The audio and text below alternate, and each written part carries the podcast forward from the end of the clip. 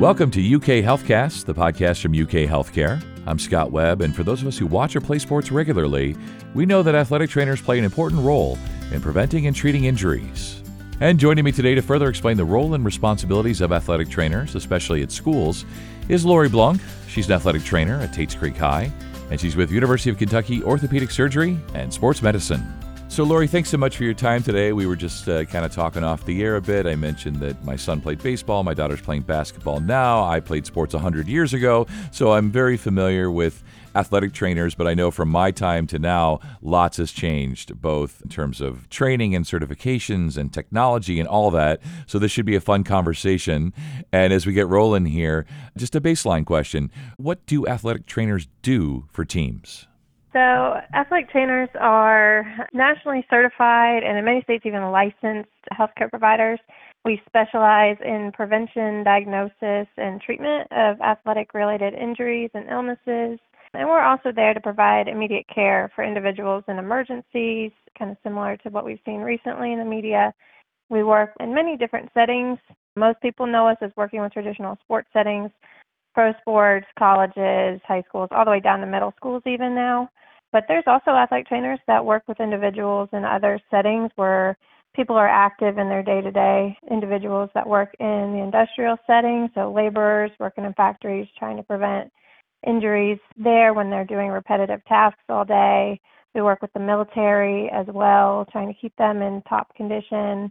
And there's also even athletic trainers that work with performers in the performing arts. Yeah, that's awesome. And obviously, you're probably referencing Damar Hamlin and what happened in the Bills Bengals game. And I'm sure you, as an athletic trainer, you were like, oh my gosh, this would have been a big deal and good thing that there were qualified folks on the field to help him immediately. And I'm sure a lot of what you do is deal with acute injuries, but you also mentioned prevention in there. And I think that's important to note that Lots can be done by trainers, by physical therapists to help athletes, especially young athletes, prevent injuries. I'm just wondering if you could take us through that a little bit the sort of science and technology and how you say, okay, what sport do you play and what repetitive movements are you doing? And here's how we think we can keep you on the fields and on the courts, you know, for longer periods of time anyway. A lot of times we'll work with our teams and come up with different preventative programs. For example, we've worked a lot with girls soccer specifically, coming up with ACL preventative programs for them to do. ACL injuries are unfortunately extremely common in that sport. So if there's things that we can work on to kind of mitigate the risk of them having that injury, you know, that's always helpful to try to do preseason, get them kind of trained on landing mechanics and things of that nature a lot of times athletes are kind of hesitant to come to us for most things, but one thing that we want them to realize is if we can work with them on things that they're feeling before it becomes an issue, a lot of times we can keep them on the field, on the court, which is where we want them to be. Yeah. We don't like to hold people out, so we want to do as much as we can to try to keep them healthy and make sure they're out there doing what they love. Oh, that's so awesome. Yeah, I know uh, my daughter's 15, so she's a basketball player. Uh, so I worry about ACL injuries, and I've actually taken her to a physical therapist to try to do as you're saying to try to avoid those injuries. And I think you touched on something there about how, especially young athletes, are afraid to come to the trainer because they don't want to be told they can't play, you know? And maybe you can just encourage, again, especially young athletes, to speak up because your role isn't to stop them from playing, it's to keep them playing and prevent injuries, right? Right, that's correct. And a lot of times they'll have that mindset where they don't want to be held out, so they wait a longer time to come in and see us.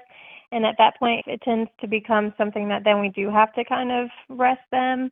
We see this a lot in our distance runners. they don't like to stop running. Right. So they may come in and, you know, have something that's been going on two weeks, two months, and they just didn't want to say anything well, now we've exhausted more options as far as being able to cross train and do other things because it's gone from bad to, you know, worst case scenario. So yeah, that's a lot of stress on the body. So we want to make sure they don't have a stress fracture or anything like that. If it's something that they've been running through for weeks on end, we may not have another choice but to rest them. Right. So if we can figure out and know what's going on sooner when it happens, there's a lot of things we can do to kind of get them over the hump and keep them out there doing what they want to be doing. Yeah, you're so right. And runners will run through anything. The worst weather possible, injuries, you name it. Runners are a bit obsessive that way, but that's awesome. So let's then talk about the training and certifications that you need before you can become an athletic trainer for a specific team.